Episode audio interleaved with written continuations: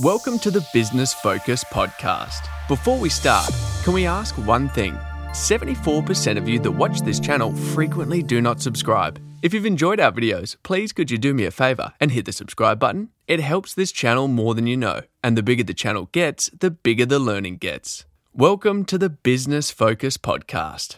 Jonathan Herps is the host of the Business Focus podcast. He is a strategic advisor, coach, and mentor to entrepreneurial business owners, CEOs, and senior executives. In this podcast, he chats with entrepreneurs, founders, and CEOs of scaling companies.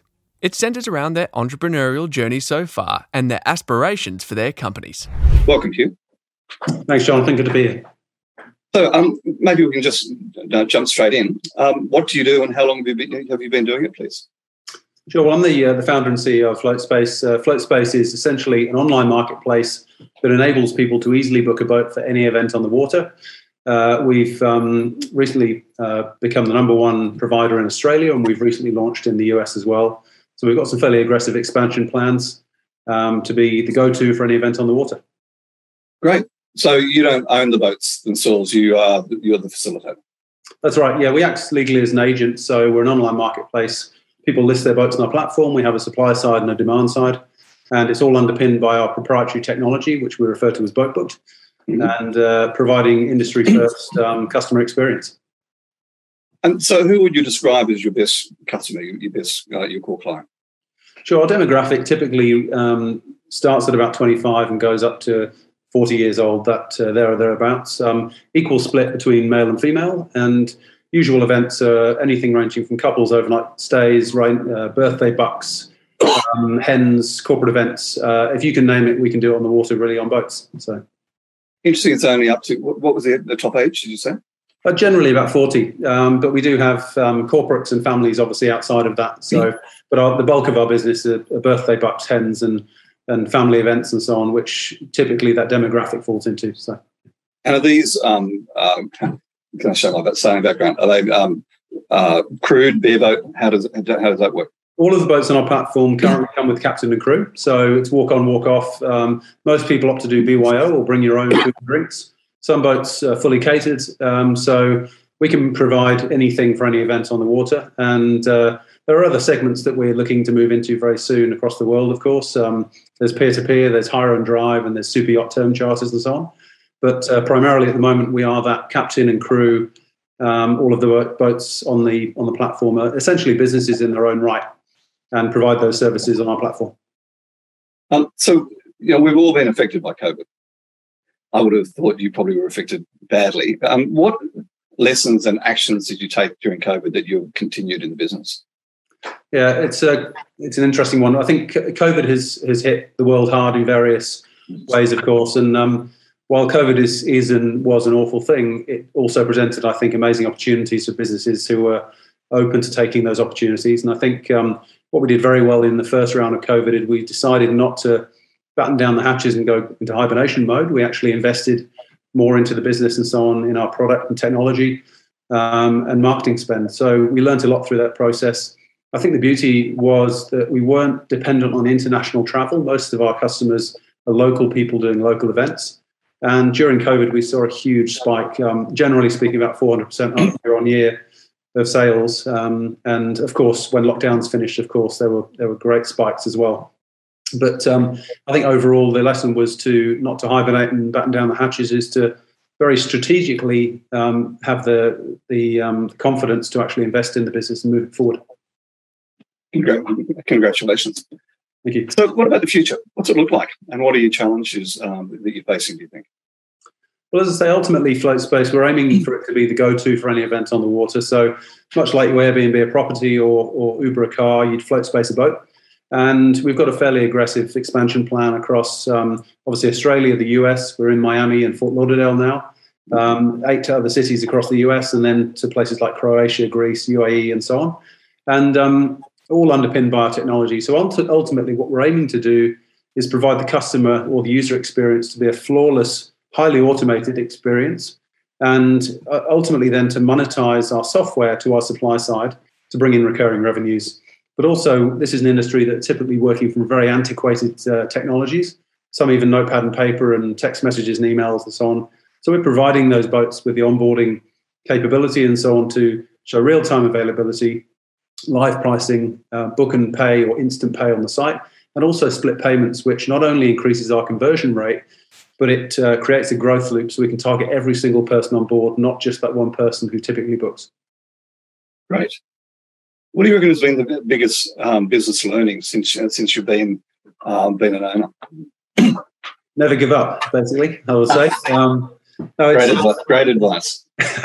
no, I think there's um, there's a lot to be learned on this journey. It's almost like doing a real life MBA, setting up a business and mm. running a startup that becomes a scale up and so on. And um, I'm not re- really sure where the lines of where we finish being a startup and becomes you know a, a scale up start. But um, I think the lesson is really just to surround yourself with people um, who are generally smarter than you and um, have a unique skill sets, which I think I've managed to do. And we've got an amazing team, uh, ranging from the people in the sales team right the way through to our technical advisors and engineering lead. Um, we try to get the best in the business, and I believe we've done that. But um, I think surround yourself with great people and simply just never give up. You, you have to keep going and be open to changing and pivoting and so on as the as the customer demand um, you know points to you. So yeah you know, it's one of the one of the, the key things I coach is um, a concept of who, not how. Yeah, always look at before you start trying trying to work out how get the right who's on board to yeah. um, to help you solve that and and then to implement it. Yeah, I think there's um I think throughout that process, I mean, the ultimately the customers can tell us so much on this journey, mm. and they're often overlooked, you know, because it, you, you're hell bent on a, a, particular product fit or getting getting something rolled out, but the customers. Insights are so critical to listen to and uh, and answer and improve and get back to them and show them that you're listening. So yeah. Yeah, I, no, totally agree. I do think the um, the difference between a startup and a scale up is all about people and how many people you have. Because that, you know, as you as you know, um, the complexity comes with people. It doesn't actually come with strategy or anything else. It's actually how do you lead and manage and um, and and and direct um, direct the team. So, how many staff have you got now? Sorry, how many staff? How many staff have you got? So we've got uh, 15 staff all up. Um, you're, and you're definitely, you're, you're, definitely in scale up to uh, scale up. yeah, well, I think it's an interesting point there. Some of uh, some of those contractors and so on. We've got a guy in Israel. We've got some people in Newcastle. We've got some people in Miami, and obviously in Queensland and New South Wales. Um, the interesting thing is that we've built a really good culture in Float Space. We've got our company values and so on. And um, the, one of the one of the challenges is actually scaling that culture because it requires the right people to come on board yeah. Um, and and that's something I think again we've done very well, but we've um, learned from some mistakes along the way, and um, that's another important aspect is to scale the culture, not just the team to meet the demands of the customers. Totally agree. In fact, it's interesting you, you talk about. Um, you know, a lot of people think when they when they're taking on contractors, it's you know full time or um, you know virtual assistants like, but um, you know, service on demand, you know, experts on demand at the, the, most senior level, it's hugely um, yeah, will, can accelerate your growth growth enormously. Yeah, absolutely. Um, yeah, it's, and it's interesting. The, the, fellow Vitali who produces these videos for us, um, he's based in Ukraine, and um, yeah, that was my little bit giving something back, and I couldn't do much more. And um, you realise when the culture really clicks in when you get and you're in the middle of a um, uh, I've had two times now. One was a, um, you know, on Upwork talking to him and he said he had to go now because the air raid warnings had gone off. Yeah. And then the second thing was um, last week he told me his grandmother's house had been hit by a rocket. Wow. And, uh, you know, so my team, you know, gathered around and we wanted to send, they wanted to send something to him to help, to help the family. It's, it's amazing how culture has worked. Yeah, absolutely. I mean, I've had a similar sad incident with, um, our guy in Tel Aviv, who's an amazing guy, looks after our SEM for us, our AdWords and so on.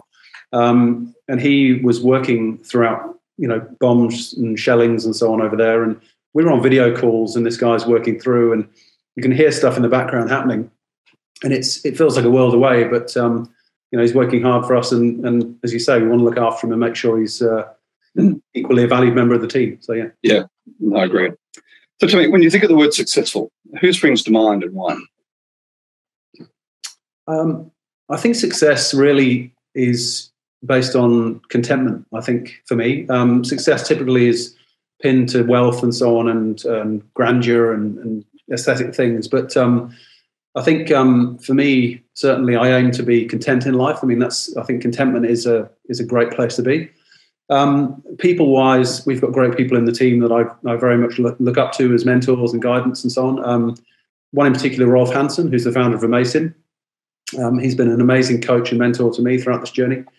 Um, Tim Fung from Airtasker, again, sometimes we walk through a park with his dog and so on, and we just talk and share ideas. And other times we jump on a video call because there's something I need to know and don't understand. And um, so I think they're, they're two people who inspire me. But um, the, the, beauty about going on this journey is I'm surrounded by people who I see as being very successful and not necessarily at the end of their journey, but just the way their their tenacity and so on, and the way their outlook on on their business and life is um, is exceptional. So I get inspired by those people. Um, and I, I, think in the startup community and scale up community and network um, that I'm lucky enough to be in, there's many, many successful people in varying forms. So. Mm. Good answer. I wonder how much, sorry, this is me asking the question. I wonder how much um, uh, contentment has to do with the fact that you're you know, near on working with the water. Um, yeah, well, that's a big thing. I mean, water for me is, and the outdoors is, is um, my place. I love being on or in the mm. water. And, um, but I think if you can combine, um, as I say, surround yourself with good people, take that opportunity and combine your kind of ambition in life with your knowledge that you've learned um, and use this as a big learning experience. A lot of this, all the times I jump on video calls with the engineering lead, and I'm not sure at all what he's talking about, but he can explain it to me in a way that makes sense, and then I can tell the story to an investor or so on. Um, and I think that's a really important point: is that you don't need to know it all. You need to surround yourself with people who know it all. Correct. And collectively, you're a team and a very effective team. That's a, that's that who not how um, thing coming back, back yeah. again. Yeah.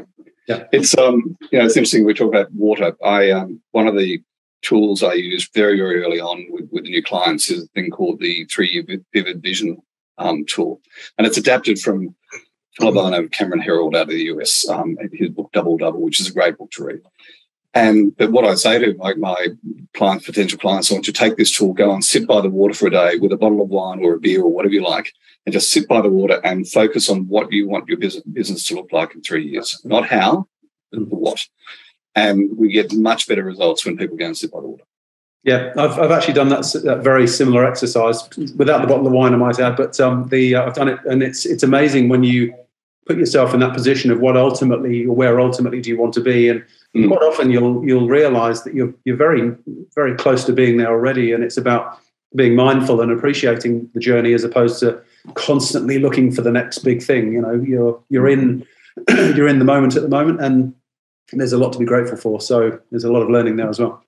Yeah, and it's, it's interesting. I redid mine in Fiji in May, and I came back thinking, you know, my purpose is grow remarkable, grow remarkable leaders, and grow grow remarkable companies. How do I spread the word more? And yeah. that's that led directly to this interview series. Yeah, sure, that's yeah. great. So tell me, um, are you a reader? Any business uh, books, blogs, uh, that you'd recommend? Yeah, I do. I like reading more and more so now. I love podcasts as well, and I listen to. I do a bay walk in Drummoyne, so about a seven k loop most mornings, and um, I listen to podcasts and so on. And couple of standouts that I pass on to other people, definitely. Um, so um, I'd say my um, my favourite would be um, Shoe Dog by Philip Knight, yep. uh, the founder of Nike. is is just an exceptional book, and I think even better on an Audible because he's he introduce, introduces sorry the first um, the first chapter. Um, and for some reason his voice is just this kind of goosebump voice, you know, that takes you into the moment. But um, so that would be one of them.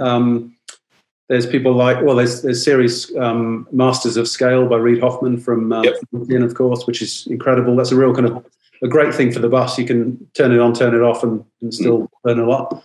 Um, and the other one I've actually got here, which is I had a meeting with David Shane recently, and he gave me a copy of his book, which is Dumbest Guy at the Table. That's a, that's a great book. Yeah. So um, and he actually said, he wrote in the front of this, which is quite funny with the float space F, focus like a one eyed dog in a meat factory so you don't miss the boat. So there you go. Great advice.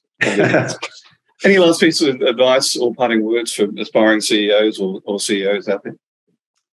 Um, I think it can be quite daunting becoming a CEO, and there's it's a big title, of course, and um, you, you, do go into it feeling sometimes like you need to know all the answers um, and say the right things at the right time ultimately, I can't stress more than just use this journey as, a, as being a huge kind of learning sponge. Um, if you don't know, ask someone who does, um, and read um, and surround yourself with great people because the more you let your ego get in the way of, of having to know the answer and so on, the less progress you'll make, I think. Um, but ultimately, enjoy the journey as well. It's you've, you've got to enjoy it because if you enjoy it, you'll be at your best and you'll be your best for your business. Totally agree. Hugh, thank you so much. Thank you. If you are hearing this message, you've listened to the entire episode, and for that, we want to thank you from the bottom of our hearts. We hope you enjoyed this new episode, and if you did, please leave us a review on YouTube, Apple Podcasts, and Spotify, or wherever you watch slash listen. Please share this episode with others who may be interested in this topic. If you want to be a guest on the podcast, please send an email to admin at scaleupgrowth.co. Put Be a Guest in the subject line and tell me a little about yourself. If you want to gauge where your business growth potential is and identify where the biggest opportunities in your business lie, or where the key needs that you need to concentrate on right now are, take our assessment where you will receive personalized advice for improvement. It's quick and free. Go to scaleupgrowth.scoreapp.com. If you would like to work with me one to one, I love coaching and get the best outcomes that way. Send me an email to jonathan at scaleupgrowth.co and put one to one in the heading. Tell me a bit about your business and let's see how we can apply a great strategy for your business. So that's it for this week. Tune in next time for more great learnings from a scaling entrepreneur.